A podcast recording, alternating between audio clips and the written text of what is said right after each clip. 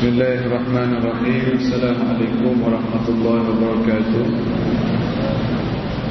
الحمد لله رب العالمين والصلاة والسلام على رسوله الأمين وعلى آله وصحبه أجمعين اللهم أعنا على طلب العلم والعمل به والاستقامة والإخلاص Ya Allah tolonglah kami agar menjadi hamba yang sentiasa berusaha menambahkan ilmu agama kami. Kemudian berilah kekuatan untuk kami beramal dengan ilmu yang kami belajar Dengan penuh ikhlas dan istiqamah. Amin Ya Rabbal Alamin. Kita sambung ayat nombor 88 Surah Yusuf Bagaimana biasa kita baca dulu sedikit A'udhu billahi minasyaitanir rajim فلما دخلوا عليه قالوا يا أيها العزيز مسنا وأهلنا الضر وجئنا ببضاعة مزجاة Muzjah tu kalau saya baca berhenti Kita baca muzjah Kalau sambung Bibida'atin muzjatin Fa'aufi ha? Muzjatin fa ha, Tak apalah فأوفي لنا الكيل وتصدق علينا إن الله يجزي المتصدقين. قال هل علمتم ما فعلتم بيوسف؟ وأخيه إذ أنتم جاهلون.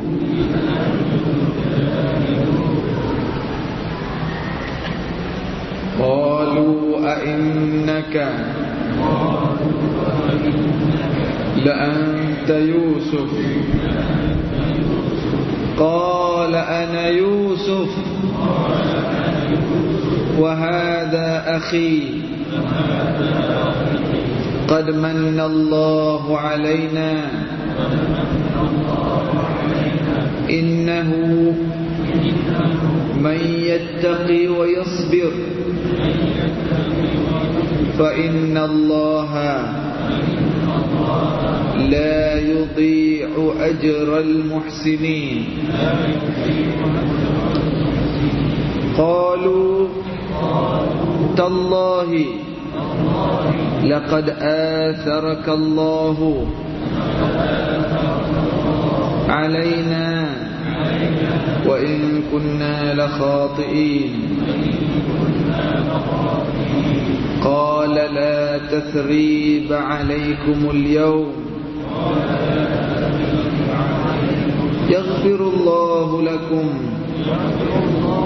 وهو أرحم الراحمين. صدق الله العظيم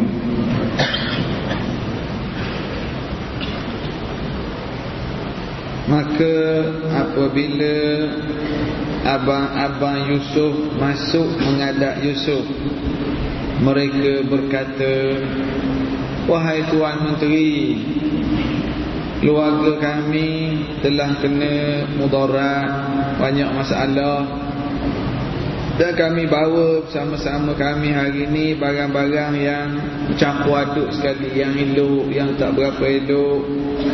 Maka Tuan Menteri Berilah pada kami Maknanya Terimalah barang kami Dan berilah bekalan makanan pada kami seterusnya. Ataupun Kalau barang yang kami bawa ni Tak laku sangat Tasaddaq alaina. Tuan Menteri kira tolong sedekah je lah pada kami. Sesungguhnya Allah Akan memberi ganjaran kepada orang yang bersedekah. Ayat yang kita baca malam ni Adalah Sambungan Abang-abang Nabi Yusuf Datang menghadap Nabi Yusuf Kali ke berapa dah ni? Kali ketiga. Kali pertama datang Balik Nabi Yusuf bagi balik barang Dalam dalam unta dia. Kali kedua datang Ada berlaku kes apa Kes kecurian lah kiranya. Yang uh, Apa tu Minggu lepas Sua'ul Malik Kita panggil.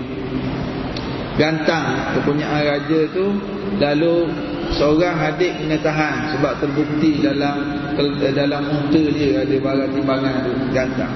Sekarang ni kali ketiga. Apabila Nabi Yaakob sedih dah di rumah Nabi Yaakob suruh anak-anak dia pergi carilah Pergi cari Benyamin Pergi cari Yusuf. Ayah suruh pergi cari Bawalah barang ni Pergi ke Mesir balik kali ketiga. Sekarang ni Abang-abang Nabi Yusuf datang.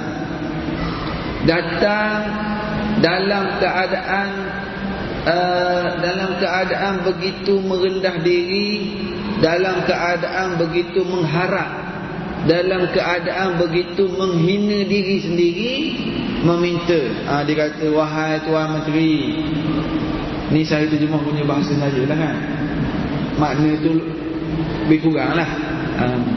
qalu ya ayyuhal aziz abang-abang ni kata tuan menteri masana wa ahlana dhurru terkena pada kami pada ahli keluarga kami kat Palestin berat masalah banyak sekarang Ayah dah tak nampak mata Terlalu sedih. Bekalan makanan tak cukup. Adik kami dah jadi hamba kepada Tuan Menteri. Kenapa jadi hamba? Kerana kena tangkap kena mencuri. Bagi abang-abang Adik ni dah jadi hamba. Tapi sebenarnya bukan hamba. Dapat layanan istimewa Di sisi Nabi Yusuf. Ambil tu. Ya, Dapat layanan istimewa. Dia orang ingat adik jadi hamba Lepas tu abang kami yang seorang tak balik-balik. Jadi banyak sangat masalah dalam keluarga kami ni Tuan Menteri. Dan kami bawa hari ni bibida'atim muzjah. Yang kami ada pun ni je. Yang kami nak buat sistem butter seterusnya. Nak tukar tu. Ni je yang ada Tuan Menteri. Yang ada yang elok, yang tak berapa elok. Taklah banyak sangat. Maka fa'aufilanal kailah. Tuan Menteri bagilah kepada kami bekalan makanan seterusnya. Au ataupun uh, wa tasaddaq alaina. Dan juga Tuan Menteri sedekahlah pada kami. Kami tahu. Barang yang kami bawa ni tak berapa elok, tak berapa cukup untuk bayar kepada bekalan makanan yang Tuan kami harapkan. Tuan Menteri kira sedekah je lah pada kami. Sesungguhnya Allah akan memberikan jalan kepada orang yang sedekah. Kita boleh bayang macam mana keadaan abang-abang Nabi Yusuf ni masuk mengadap? Dalam keadaan tak ada harapan lain dah putus harap dah pada uh, cara lain ni je yang diharap. Tolonglah dalam bentuk merayu. Konteks ayat yang kita baca ni. Ayat 88 ni. Orang Arab baca dia akan faham bahawa ucapan abang-abang Nabi Yusuf ni dalam keadaan lemah sangat dah. Dalam keadaan mengharap sangat dah jadi, jadi Nabi Yusuf tengok keadaan abang-abang dia tak ada dah. Tak ada dah sombong. Tak ada dah penyakit-penyakit dengki lama. Dah dua tiga kali dah Nabi Yusuf suruh balik. Bagi barang datang balik. Tangkap adik balik. Dia marah di ayah. Jadi Nabi Yusuf merasakan anal awan. Sudah sampai masanya. Ha? sudah sampai masanya untuk Nabi Yusuf uh, nak perkenalkan diri dia yang sebenar. Sebab abang-abang ni nampaknya dah dah lembut sangat dah hati. Dah dah terlalu menghina diri sendiri. Dia bukan hina, maknanya terlalu lemah sangat dah. Jadi Nabi Yusuf rasa sudah sampai masanya untuk beritahu perkara sebenar. Dah ready dah ni. Dah ready dah, dah sesuai dah masa. Kadang-kadang kita ada adik-beradik ataupun kawan-kawan kat pejabat ataupun jiran kita ataupun kenalan kita lama dah dia duk buat jahat kat kita. Dia duk buat jahat dia cuba khianat dia fitnah di belakang. Kita tak tahu dia duk buat jahat tu. Akhirnya dia datang mengadap kita dia perlu dia berhajat pada kita. Kadang-kadang berlaku adik-beradik dia duk kutuk adik duk kutuk abang. Akhir sekali bila perlu minta tolong Cari juga Ha, dia kutuk pak cik dia. Bila ada masalah tak ada orang nak tolong cari pak cik yang dia kutuk tu juga. Tapi pak cik ni ataupun adik si adik yang nama Yusuf ni seorang yang sabar. Dan dia rasa sekarang dah sampai masanya. Lalu Yusuf berkata qala Allahu akbar. Qala hal alimtum ma fa'altum bi Yusuf wa akhihi id antum jahilun ketika abang-abang duduk kita boleh bayang keadaan abang-abang yang harap harap sangat tuan menteri tolonglah kami. Tiba-tiba tuan menteri kata ingat ke tidak? Dulu kau orang buat apa ke adik kamu dulu? Ingat kamu buat kat Yusuf dulu? Ingat? Masa kamu dalam keadaan jahil lagi dulu perangai teruk ingat kamu buat apa kat Yusuf Allahu Akbar saya kalau duduk seorang-seorang baca surah Yusuf sampai ke ayat ni kita jadi kita jadi sebab. Bila Yusuf sebut sedemikian dan bila baca ayat qalu a innaka anta Yusuf. Ha? Tuan menteri ni Yusuf ke Allah Akbar Bagaimana Allah membalas orang yang khianat pada adik-beradik sendiri. Bagaimana Allah membuka jalan kepada orang yang bertakwa dan yang dekat dengan Allah. Ini situasi yang kita boleh bayangkan. Scene itu, keadaan itu. Cukup hebat pembalasan Allah pada abang-abang Nabi Yusuf. Qala hal alimtum ma fa'altum bi Yusuf? Kau ingat apa yang kau buat ke Yusuf dulu?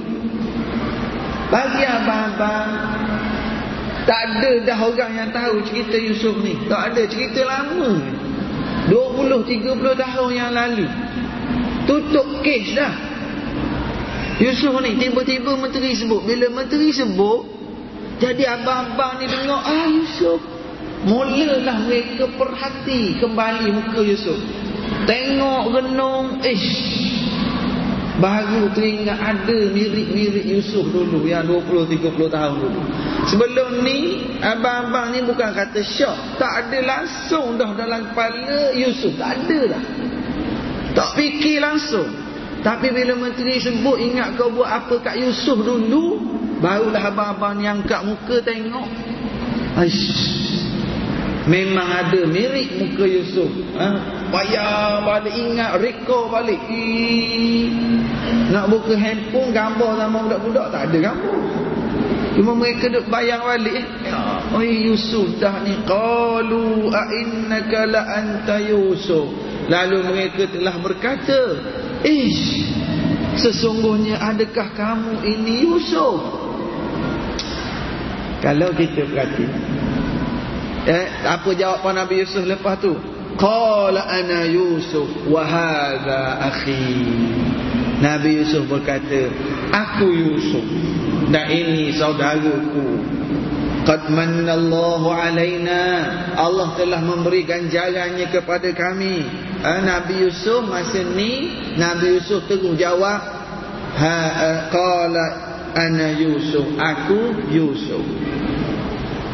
Ingat tak dulu Masa raja offer keluar dari penjara Nabi Yusuf terus keluar ke tidak?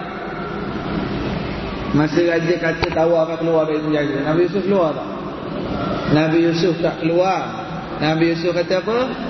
Buka balik kes Perempuan yang potong jari itu Sebab Nabi Yusuf nak keluar dari penjara Nak clearkan nama dia Ada pun dengan abang-abang dia ada tak Nabi Yusuf berlapik-lapik? Tak. Masa dengan abang ni Nabi Yusuf terus bagi tahu. Qala ana Yusuf. Ya, aku Yusuf. Kan? Masa dengan raja itu Nabi Yusuf tidak terus keluar. Nabi Yusuf bersihkan nama dulu. Sekarang dengan abang Nabi Yusuf kata, "Ya, aku Yusuf." Sebab apa? Sebab bagi abang-abang ni Nabi Yusuf Sifat Nabi Yusuf Dah tak nak ungkit dah kesilapan lama dulu tak nak ukit dah, tak apalah aku tak nak cerita dah yang lama. Ya, aku Yusuf.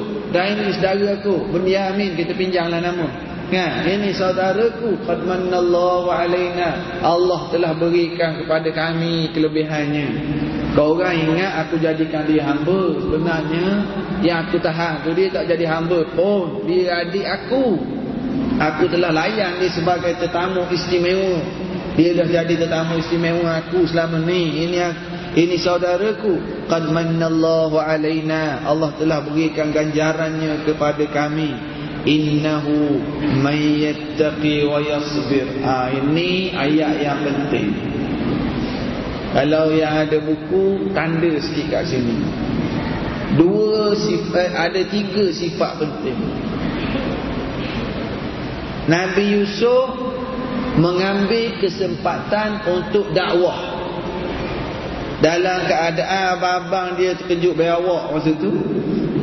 Kejut Yusuf depan kita Yang kita tolak dan telaga dulu Yusuf. Ketika itu Istilah kita kata Nabi Yusuf masuk jarum bukan jarum tapi yang positif lah.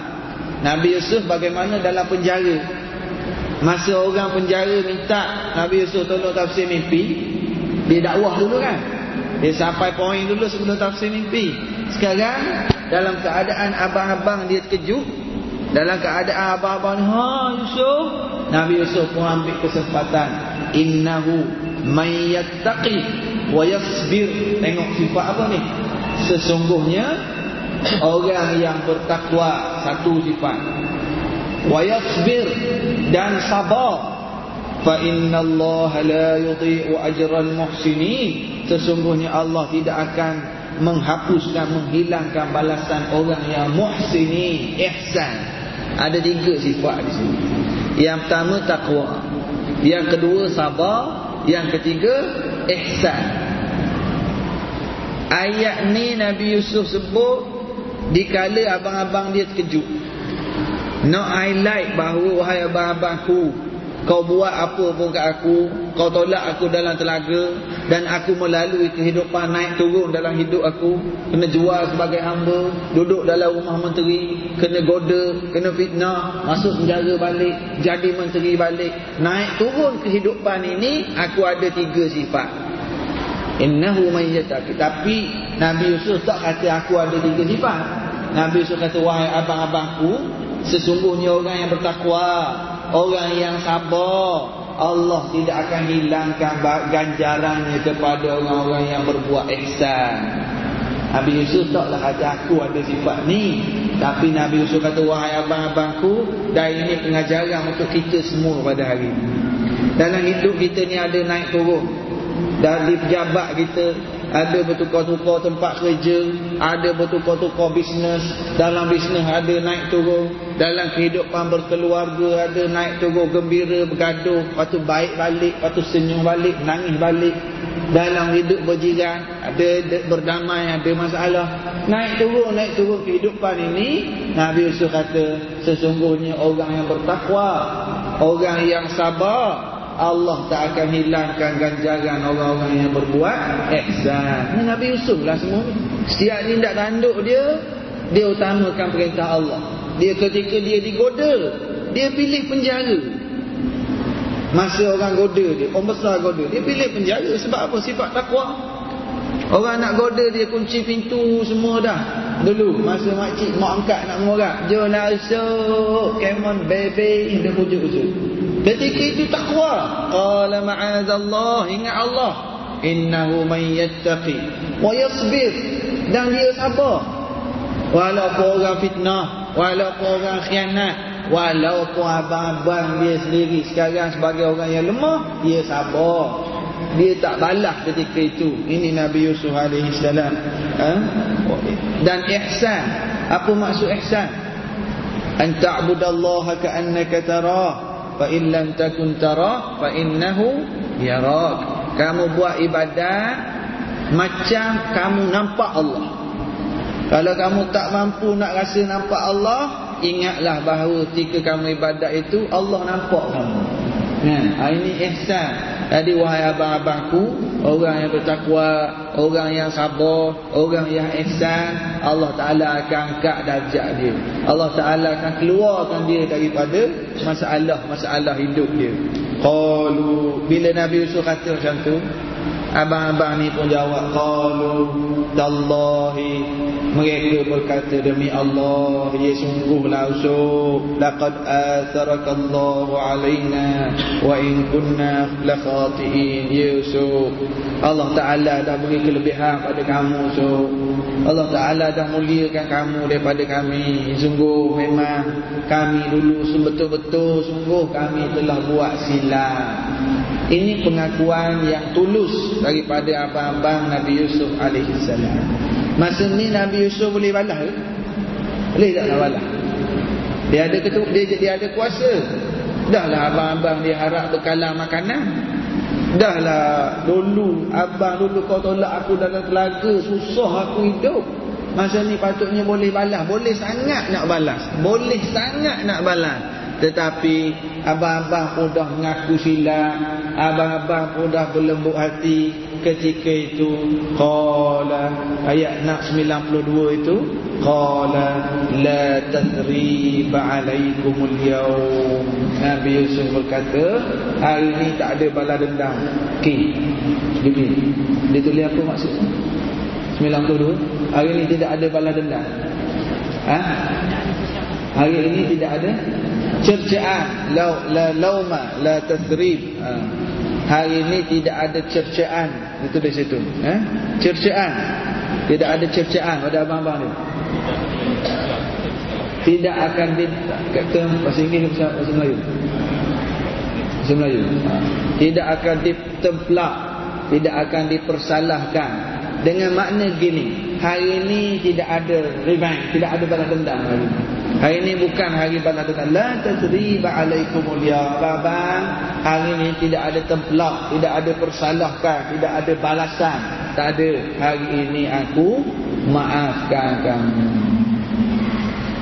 Ketika Nabi Muhammad sallallahu alaihi wasallam dan para sahabat dari Madinah bersama para tentera membuka kota Mekah dalam peristiwa Fathu Makkah dalam peristiwa Fathu Makkah Nabi Muhammad dan tentera menawan kota Mekah.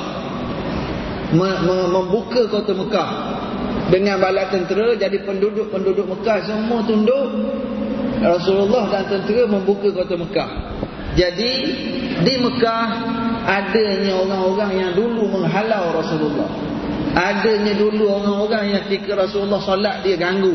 Dia boykot Rasulullah. Masih ada di Mekah Ketika itu Rasulullah masuk ke Mekah, menawan Mekah dengan penuh kuasa. Ketika itu Rasulullah sebut kali ini, la tadriba alaikumul yawm. Hari ini tak ada bala dendam. Walaupun aku masuk ke Mekah, dulu kau orang pernah ganggu aku masa awal-awal Islam dulu. Sekarang aku masuk dengan tentera, aku menguasai Mekah, la tadriba alaikumul yawm. Tidak ada istilah politik balas dendam. Tak ada balas dendam.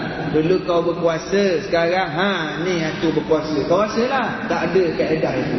Rasulullah tidak ada politik balas dendam kepada orang Mekah. Dah orang Mekah buat teruk dulu. Ya teruk. Tetapi aku berkuasa sekarang aku maafkan kamu. Kamu nak masuk Islam jom. Kamu tak nak masuk Islam pun sudah tak apa.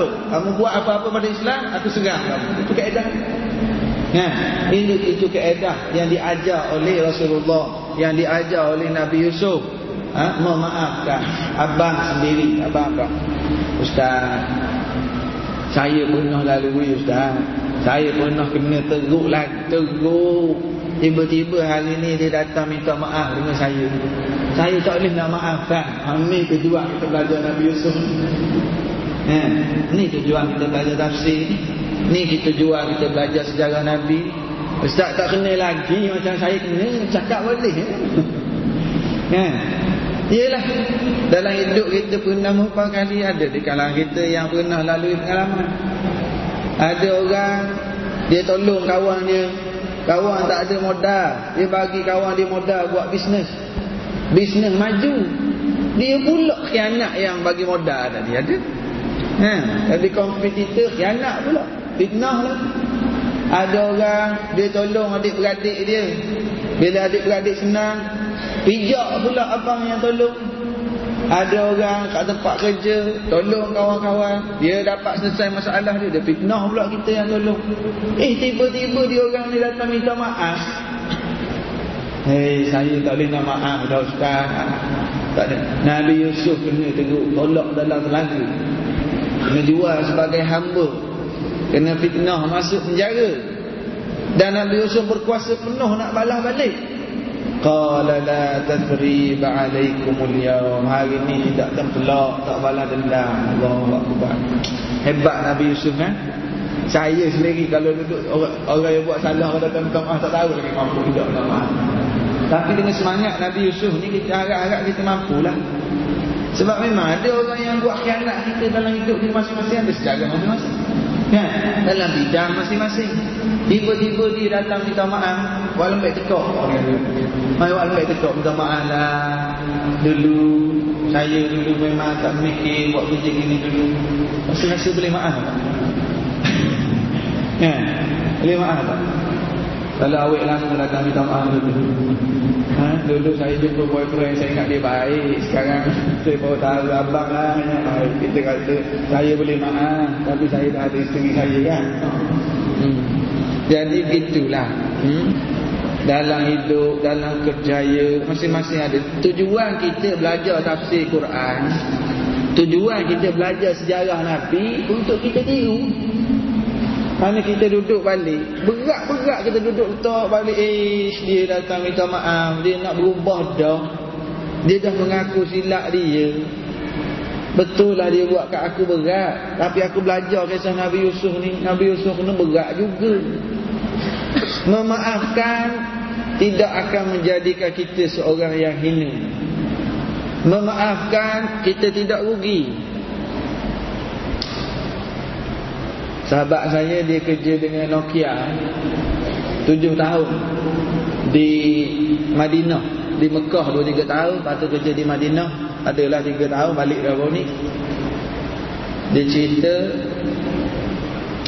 uh, Dia di, di Madinah ni ada masjid Tempat melaksanakan hukuman hudud dan kisah Antara tempat ni dia buat di Madinah Ada satu masjid tu jadi biasalah kalau ada orang nak kena potong tangan, ada orang nak kena potong kepala, kisos, dibuat kat masjid tu. Dan biasa dia buat pada hari pada siang pukul 10 pagi sekitar itulah. Jadi nak tahu adanya hari potong kepala tu biasanya akan datang kereta polis, akan datang ambulans, orang polis pegawai polis ada kawal. Jadi satu hari tu dia dia pergi memang ada him, ada kereta-kereta polis, ada ambulans dia pun datang. Dia kata oh, hari ni boleh tengok hari ni. Dia datang Tiga pesalah tu dibawa Dibacakan kesalahan. Kes kesalahan ni Budak Kat tempat belajar dia bergaduh. Dia bergaduh Dia pukul kawan dia sampai mati. Dia pukul ambil batang kayu Pukul-pukul mati Budak-budak Orang Arab kalau bergaduh berat Teruk jadi disahkan kesalahan kena tahan nak bicara apa semua duduk dalam penjara budak ni awal 20-an umur masa tu. Jadi kalau orang datang tengok ramai, boleh tengok ramai ketika dinyatakan kesalahan budak tu pun duduk macam duduk tahiyat awal dan yang dekat pancung pun dah, dah bersedia nak pancung. Kawan saya tadi dia kerja di Saudi dia tak pandai bahasa Arab. English lah duduk cakap ke orang putih. Dia kata Masa tengah nak pancung tu Tiba-tiba ada orang berlari dari jauh. Oh, Pegang helm oh, Kata dia pun tak faham Cakap apa. Cakap agak ha? Orang tu berlari. Tiba-tiba yang hadir ramai ni Allahu Akbar Walillahilhamd Allahu Akbar Allahu Akbar. Dia tak faham. Rupa-rupanya yang berlari ini bagi tahu kami ahli keluarga yang mati memaafkan. Allah. Kami ahli keluarga memaafkan dia. Kami maafkan dia. Jangan pacu kepada dia. Allah. Hidup balik tahu. Ini hebat hukum Islam. Ini hebat hukum Islam. Yang boleh memaafkan ahli waris si mati. Dia kata dia tak faham kawan tu cakap yang dia tahu buruk-buruk lepas tu takbir ramai-ramai. Takbir ramai-ramai tak jadi pancung dan orang berkerumun pergi peluk. Bukan peluk yang nak kena pancung tu, peluk yang memaafkan. Pergi peluk yang memaafkan, yang nak kena pancung tu pun menangis meraung, hidup balik. Hidup balik. Hmm. Ha, ini cantiknya hukum Allah Subhanahu Wa Taala dan ini hebatnya memaafkan. Ahli keluarga dia kata kalau kita pancung kepala dia pun Tak dapat balik anak kami Tak dapat balik Jadi biarlah dia meneruskan kehidupan dia Dia bertaubat dia jadi orang baik Moga-moga ada manfaat untuk agama Allah Akbar Hebat itu Memaafkan ha? Tapi kita Ini tujuan kita belajar Supaya bila kita lalui keadaan macam ni ada orang yang buat salah pada kita. Dan termasuk diri saya jugalah. Saya duduk terang-terang malam ni moga-moga bila ada orang yang pernah buat salah pada saya pada kita semua datang minta maaf kita maafkan. Tak semestinya kita terima dia. Maksud kita maafkan dengan sepenuh hati. Nabi Yusuf boleh balas sangat ni La tasrib alaikum al Hari ni aku tak akan templok kamu Aku tak akan balas dendam. Nabi Muhammad balik ke Mekah dengan tentera. Boleh nak balas dendam pada orang-orang yang khianat dulu? Nabi Muhammad kata wa antumut tulaqa kamu telah ditulaqa. Dah kena tolak. Tolak. Maknanya apa tolak? Bebaskan. Ya kalau suami tolakkan isteri ah tolak. Bebaslah kamu. Nabi Muhammad kata aku bebaskan kamu hari ini apa ni? Uh, yaghfirullahu lakum. Allahu akbar. Bukan saja memaafkan. Nabi Yusuf juga mendoakan. Yang firullahu lakum. Ayat nombor 92 tu. Moga-moga Allah ampunkan kamu. Innahu eh, wa huwa arhamur rahimin. Dialah Allah yang maha rahmat. Allah yang paling paling hebat rahmatnya bukan saja maaf Doa. Moga-moga diampunkan dosa abang-abang Ya Allah. Inilah manusia yang berjiwa besar. Jiwa besar Nabi Yusuf ni eh? Moga-moga kita belajar surah Yusuf ni Kisah Nabi Yusuf ni Kita boleh ada semangat memaafkan seperti ini. Lepas tu Nabi Yusuf kata apa ke abang-abang dia? Ha, Selesai dah masalah. Nabi Yusuf tak panjang cerita lama. Sekarang ni nak nak Step seterusnya nak buat apa اذهبوا بقميصي هذا فألقوه على وجه أبي يأتي بصيرا وأتوني بأهلكم أجمعين Nabi Yusuf kata sekarang Kau orang semua balik Balik Lepas tu ambil baju saya Nabi Yusuf bagi baju Ambil baju saya ni Bawa balik Kemudian letaklah di wajah ayah. Letak kat muka ayah nanti ayah akan kembali celik matanya.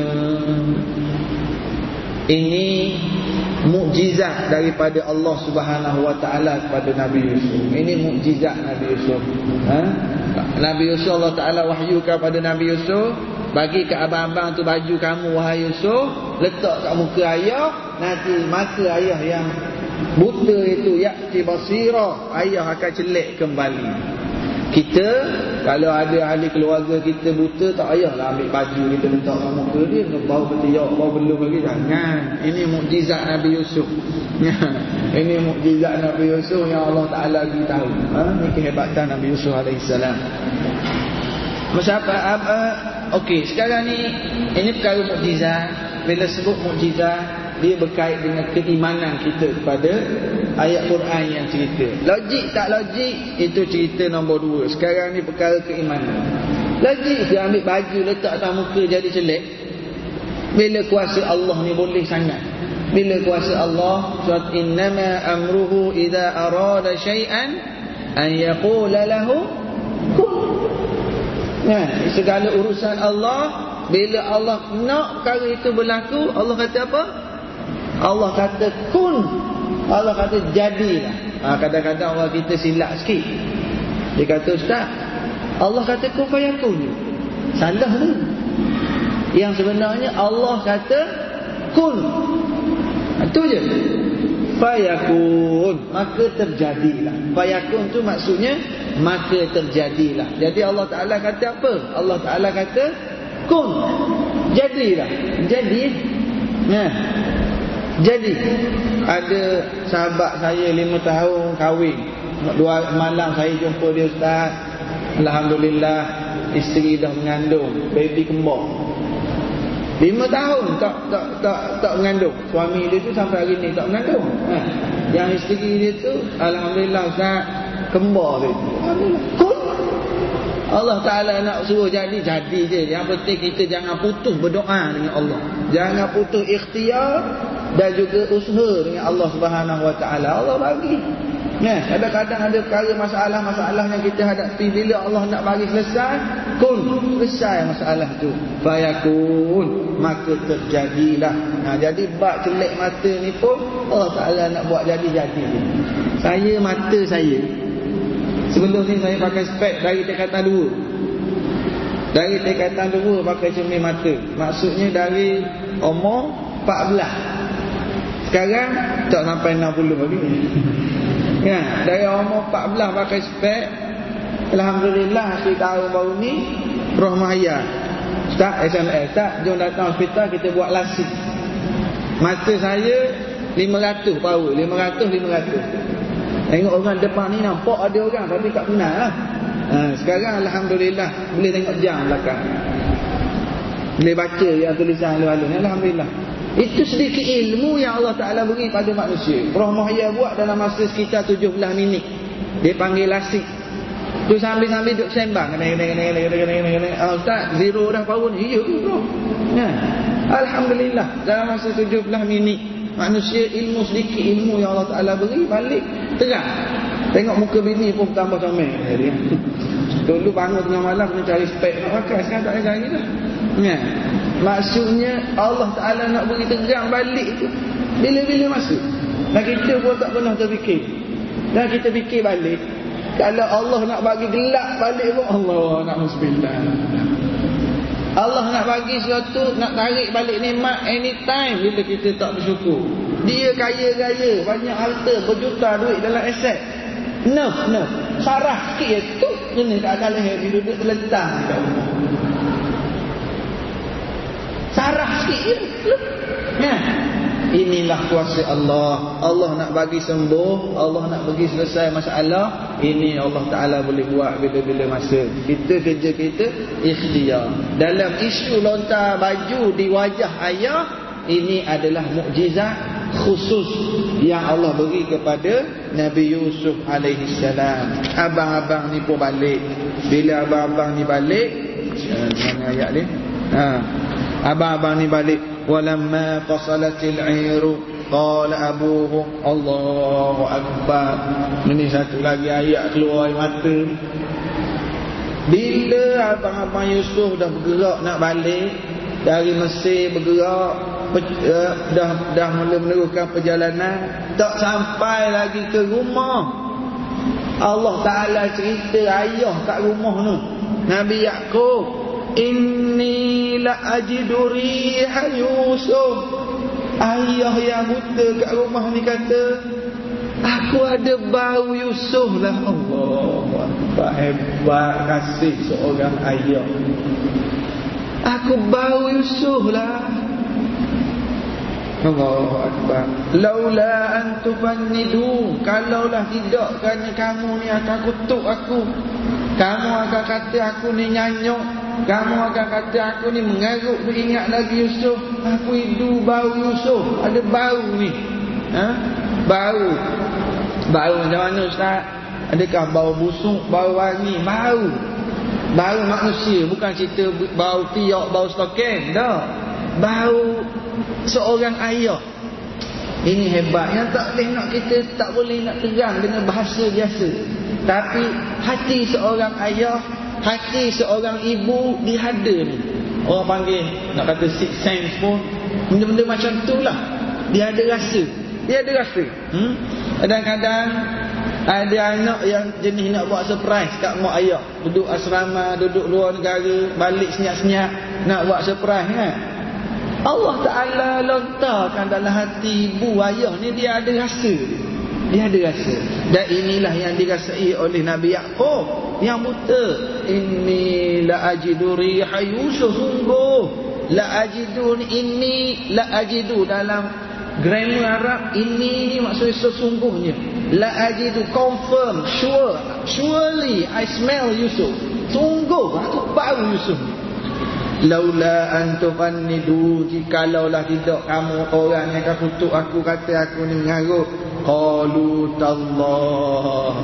Anak yang orang kat rumah. Mungkin cucu-cucu menantu kat rumah sebab abang-abang tak balik lagi. Tapi ada cucu-cucu ada ahli keluarga yang lain mereka telah berkata demi Allah innaka lafi dhalalikal qadim ayah ayah ni berat nyakit lama ayah tak habis lagi. Itu bahasa. Dalal sesat Al-Qadim yang lalu Maksudnya anak-anak kata ayah ni Penyakit lama tak habis lagi. Duk sebut Yusuf lagi. Habis dah cerita Yusuf tu Ayah lama dah Yusuf tak ada. Ayah sebut Yusuf lagi. Falamma anja al-bashiru Alqahu ala wajhihi Fartadda basirah bila datang pembawa berita gembira. Sampai dah abang-abang ni apabila datang jaa telah datang telah sampai. Al-bashir. Allah Taala sebut perkataan bashir. Apabila telah datang bashir apa maksud bashir? Bashir ni maksudnya berita gembira. Di sini ada dua berita gembira bila abang-abang sampai membawa berita gembira yang pertama apa dia? Yusuf masih hidup. Yusuf masih hidup dan Yusuf jadi menteri Mesir. Itu berita gembira. Dan berita gembira yang kedua Alqahu ala wajhihi fartadda basira. Ayah akan celik kembali. Itu juga adalah berita gembira. Lalu anak-anak ni letak baju Yusuf atas muka ayah dia Oh kompong ini bahu Yusuf Bahu Yusuf Lalu ayah dia celik kembali Allah Akbar. Sebab itulah kadang-kadang orang kata kalau orang ayah nak outstation jauh-jauh kan, tinggalkan pelekat nak terbang, nak terbang jauh-jauh kan. Ha, kita ada driver kat sini, driver kapal terbang. tinggalkan pelekat tapi dia balik cepat tak apa kan. Jangan nak outstation lama, tinggalkan pelekat. Bukan saja tinggal kat baby, kat mak baby pun tinggal. Ya. Ha? Pergi tengok-tengok Bapak baby tengok-tengok Sampai tempat nak pergi tu Buka beg lah Kain batik ada juga Dia letak dalam Dia takut tak ingat dia Tak apalah tu ha? Dia ada Ini subhanallah ha? Orang tu cerita Apa yang dia buat Ada sebenarnya ha? Dia jadi ingatan Tadi ini berlaku pada Nabi Yaakob Bila letak baju atas muka dia Bardadda basirah kembali celek balik. Fartadda ni Kalau bahasa kata murtad pun Irtadda juga. Tapi kenapa murtad? Irtadda ni orang yang asalnya kafir Masuk Islam Kembali kafir balik. Itulah murtad. Fartadda kembali celek Sebab asalnya celek Buta Kembali celek balik. Fartadda basira Kembali celek Qala alam aqul lakum inni a'lamu min Allah ma la ta'lamun. Kan aku dah cakap aku tahu daripada Allah apa yang kamu semua tak tahu. Kan aku cakap dah. Yusuf masih hidup, Yusuf ada. Ayah kata dah dulu. Sebab apa Nabi Yakub terlalu yakin Yusuf masih hidup? Sebab Nabi Yakub ingat mimpi Nabi Yusuf dulu. Apa mimpi Yusuf dulu? Ahada asyara kawkaban wasyamsa wal qamara ra'aituhum li sajidin. Aku melihat ada sebelah bintang. Matahari, bulan, semuanya sujud pada aku. Jadi Nabi Yaakob tahu mimpi ini. Nabi Yaakob yakin Yusuf masih hidup. Dan tafsiran mimpi itu akan berlaku. When, how, bila, bagaimana, Nabi Yaakob tak tahu. Sebab ini perkara gaib. Dan Nabi Yaakob tidak tahu perkara gaib. Melainkan apa yang Allah ajak bagi tahu. Dan Allah tak bagi tahu pada Nabi Yaakob. Cuma Nabi Yaakob yakin. Tafsir mimpi itu akan berlaku. Jadi dia yakin Yusuf masih hidup. Tapi tak tahu keadaan Yusuf. Di mana Yusuf berada. Keyakinan dia Ya'lamu minallahi ma la Inni a'lamu minallahi ma la ta'lamun. Aku mengetahui daripada Allah apa yang kamu semua tidak tahu? Qalu ya abana istaghfir lana dhunubana inna kunna khatiin. Abang-abang ni kata ayah ayah tolong istighfarlah untuk kami ayah. Kami buat salah dulu kami buat dosa banyak ayah Ayah tolong istighfar lah. Ini pengakuan yang dulu. Penyesalan yang sebenar-benar menyesal. Dahlah dia minta maaf dah dengan Yusuf. Balik abang-abang yang mengaku. Dia pernah tipu ayah. Berapa kali tipu ayah. Dia khianat pada Yusuf. Ya abang astaghfir lana. Ayah tolonglah istighfar untuk kami ayah. Inna kunna khatiin. Kami silap ayah. Qala Saufa astaghfiru lakum rabbi. Nabi Ya'qub kata Saufa Aku akan Istighfar untuk kamu. Aku akan minta Allah ampunkan kamu. Tapi dalam bahasa Arab Saufa dia ada Akan I shall Aku akan istighfar. Dia ada kataan Saufa maknanya akan dia juga ada sa huruf sin saja. Sa'astaghfiru aku akan bila sa akan dia tu cepat. Contoh dia kata ana saya sa'azhabu. Saya akan pergi. Sa'azhabu tu pergi. Ana sa akan azhabu. Pergi. Saya akan pergi. Makna akan pergi sekarang kalau ana saufa azhabu saya akan pergi tapi bukan sekarang lah lepas-lepas ni saya akan pergi. Beza kan? Jadi Nabi Yaakob ayah ni bila anak-anak minta tolong istighfar, Nabi Yaakob kata anak saufa aku akan tolong istighfar lah tapi bukan sekarang. Ni ulama bincang ni. Nabi Yaakob jawab ya Ayah akan tolong istighfar lah nanti untuk kamu semua. Allah maha pengampun. Sebab apa? Nak menunjukkan bahawa hati si ayah ni masih terasa lagi. Masih terasa dengan yang kau orang buat ni. Ya ayah akan istighfar. Akan istighfar lah untuk kau orang. Allah maha pengampun. Ha. Dan ulama menyebut di sini terserlah kelebihan Nabi Yusuf. Nabi Yusuf bila dia kata ayat tadi kan aku tak akan balas dendam? Allah. Moga-moga Allah ampunkan kamu. Apa-apa tak minta pun solat istighfar. Nabi Yusuf maafkan dan terus istighfar. Mohon ampun ke Allah. Ayah sebagai seorang ayah manusia biasa lama dah dia pendam terasa ya aku akan ampun lah minta ampun lah untuk korang. Akan minta lah. Ha, tapi bukan sekarang. Eh, tapi tetap akan minta keampunan. Dan ayah juga memberi maaf memberi ampun kepada anak-anak ini. Seterusnya akan berlaku nanti mereka semua akan berkumpul dan akan pergi menghadap Nabi Yusuf AS dan ada satu doa yang sangat penting yang kita akan bincang dalam kuliah akan datang insyaAllah. Doa yang sangat penting yang kita semua kena hafal insyaAllah panjang umur. Kita sambung pada minggu hadapan kita tegang makna doa dan sama-sama kita amalkan doa tersebut. Wallahu a'lam السلام عليكم ورحمة الله وبركاته.